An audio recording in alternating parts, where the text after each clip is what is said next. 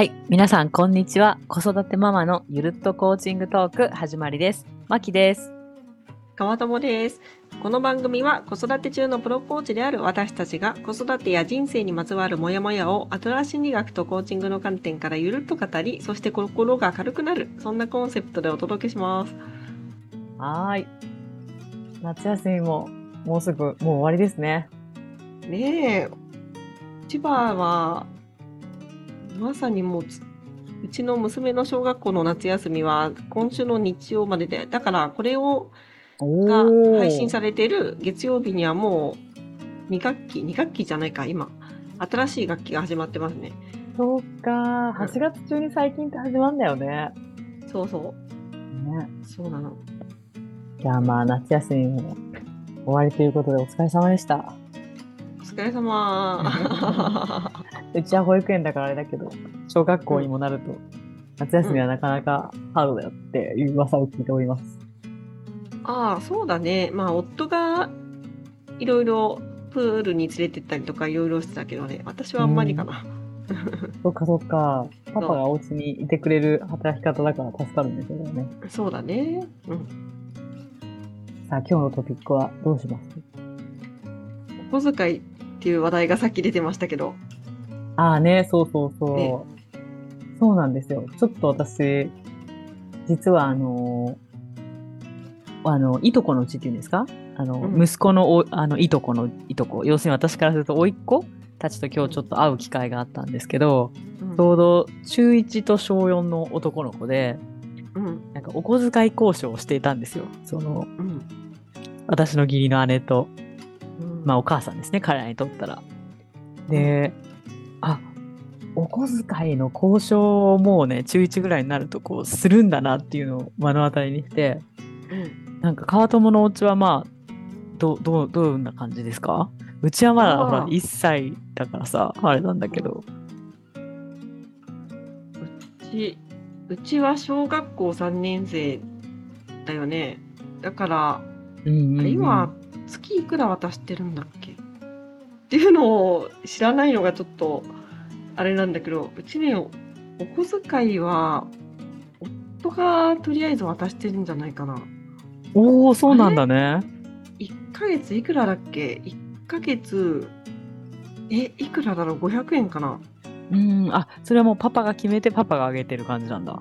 あ、それがね、決めたはずなんだけど、私が今うっかり忘れてるだけで、ちゃんとねあの、ちゃんと家族全員で話し合って決めたはずなんだよね。えー、なんかね、これは、お小遣いとかお金に関するセミナーだっけな？なんかね、うん何かそういうイベントに親子うんうん3人で参加したんだよね、去年。うん、えでー、、それがきっ。かけに、そう、それがきっかけになってるんだけど、500円あるじゃん。うんで、うん、500円あるとして、それをね、3つの用途に分けるんだよね。3つ。うん、1つ目が、なんだっけ、あれ？やべ、忘れちゃった。ちょっとちょっと、大事だよ、大事。なんかね、3つの用途で。使っていいお金と、うんうん。自分のために貯めるお金と、うんうん。ありがとうなお金って言って、誰か、他の人にうんうん。感謝の気持ちとか、その伝えたり、プレゼントは送ったりするために使うっていう、だから、自分のために今すぐ使えるお金、自分のために将来的に取っておくお金、うんうん。他人に使うお金っていう3つに分けるの、500円を確か。だから、結100円、構レベ200円、ル高いね。そうそうそう。200円、100円、200円とかにするんじゃない確か。なるほど。そういう、えそのセミナーすごいね。子供向けなの？子供向けというか家族向けなの？家族、そう、家族向けなんだけど、なんかね、ほ裏には保険会社がいて、おおなるほどね。ファイナンシャルプランナー的な。あ、そうそう。だから、なんだろうな、表向きは、あの、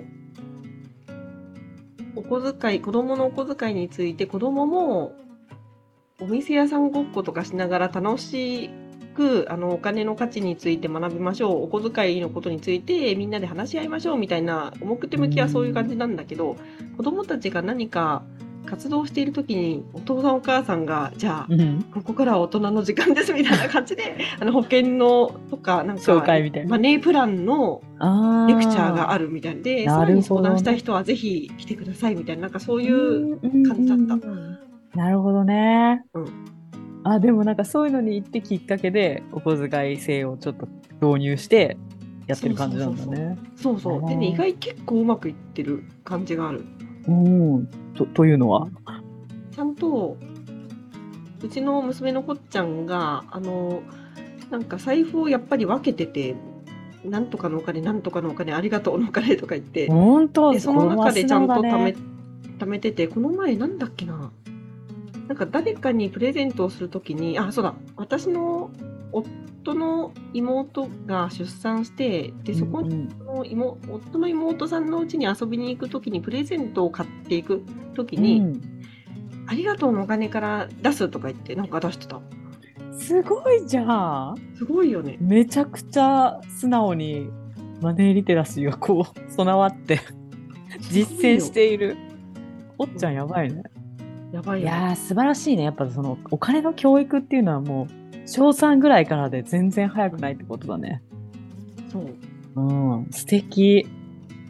でね、面白いのが、うん、金銭感覚がやっぱね、ここ1年でぐっと身についてきて、例えば、へー、なんか今日、ホテル三日月に行ったん行って帰ってききたんだよ、今日。あの、夏休みの家族旅行で。で。ちゃんがそのホテル三日月気に入りすぎて、なんか住みたいとか言って、かわいい。かわいい。で、住め、住むことできるのとか聞いてきたから、うん、できる、できるんじゃないとか言って、あの、ホテルステイの人いるじゃん。なんか日常生活うんで、もう、そう、長期滞滞在。うんうん。で1年住むにはいくらかかるのみたいな。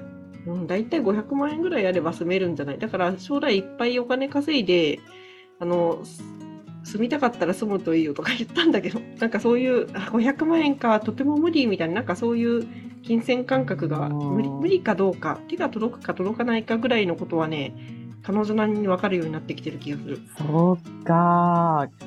急成長だね。うんいや、なんか、お小遣いの話からすごいこう、こっちゃんの成長ぶり、なんていうの、お川友家のお金のあの話が聞けて面白かった。なんか結構小さいうちからそういうこう、わかりやすくね、3つに分けるとかっていうのは導入しやすいかもしれないね。なんか私たち。ちにも使えそう。確かに。なんかざっくりはやっててもさ、ありがとうのお金とかってさ、なんかいいね。そう。うんね迷いなく使えそう、そういうのがあると。アイデアが新しい。そうそう。そして、そろそろ時間なんだけど、あまたなんか、ちょっとお話が出た、ホテル三日月がどうだったが、トークも気になる。私、噂ですごいって聞いてたから、子供の楽園みたいに聞いてたから。子供の楽園だよ、本当もう、虜になってるからね、ホテル三日月の。本本当に当じゃあち。ょっと、次回はホテル三日月の 子供の心をわしづかみたポイントをちょっと教えてほしいわ。そうね。じゃあ今日、今回もあの、コーチングとかアドラー心理学とは割と、なんか、あんまり関係ない、なく、自由にお小遣いのことについて喋ってましたけど、まあ、ああえて言うとしたらそうだね。子供も親も納得感を持って、こうしようよって決めて、うんなんかうん、そうだね。一方的に決めるわけじゃなくてね。アサーティブに、そうだね。相互尊重でって感じですかね。素晴らしい。つなげましたね。つなぎました。なんとか力技で。はい。はい。じゃあ今日はこんなところですかね、今週は。そうですね。はい。皆さんも新学期とかあると思いますが、元気に迎えてください。本当にそうですね。元気に過ごしましょはい。でははい今日、今週はこの辺で。またね。はい。またねー。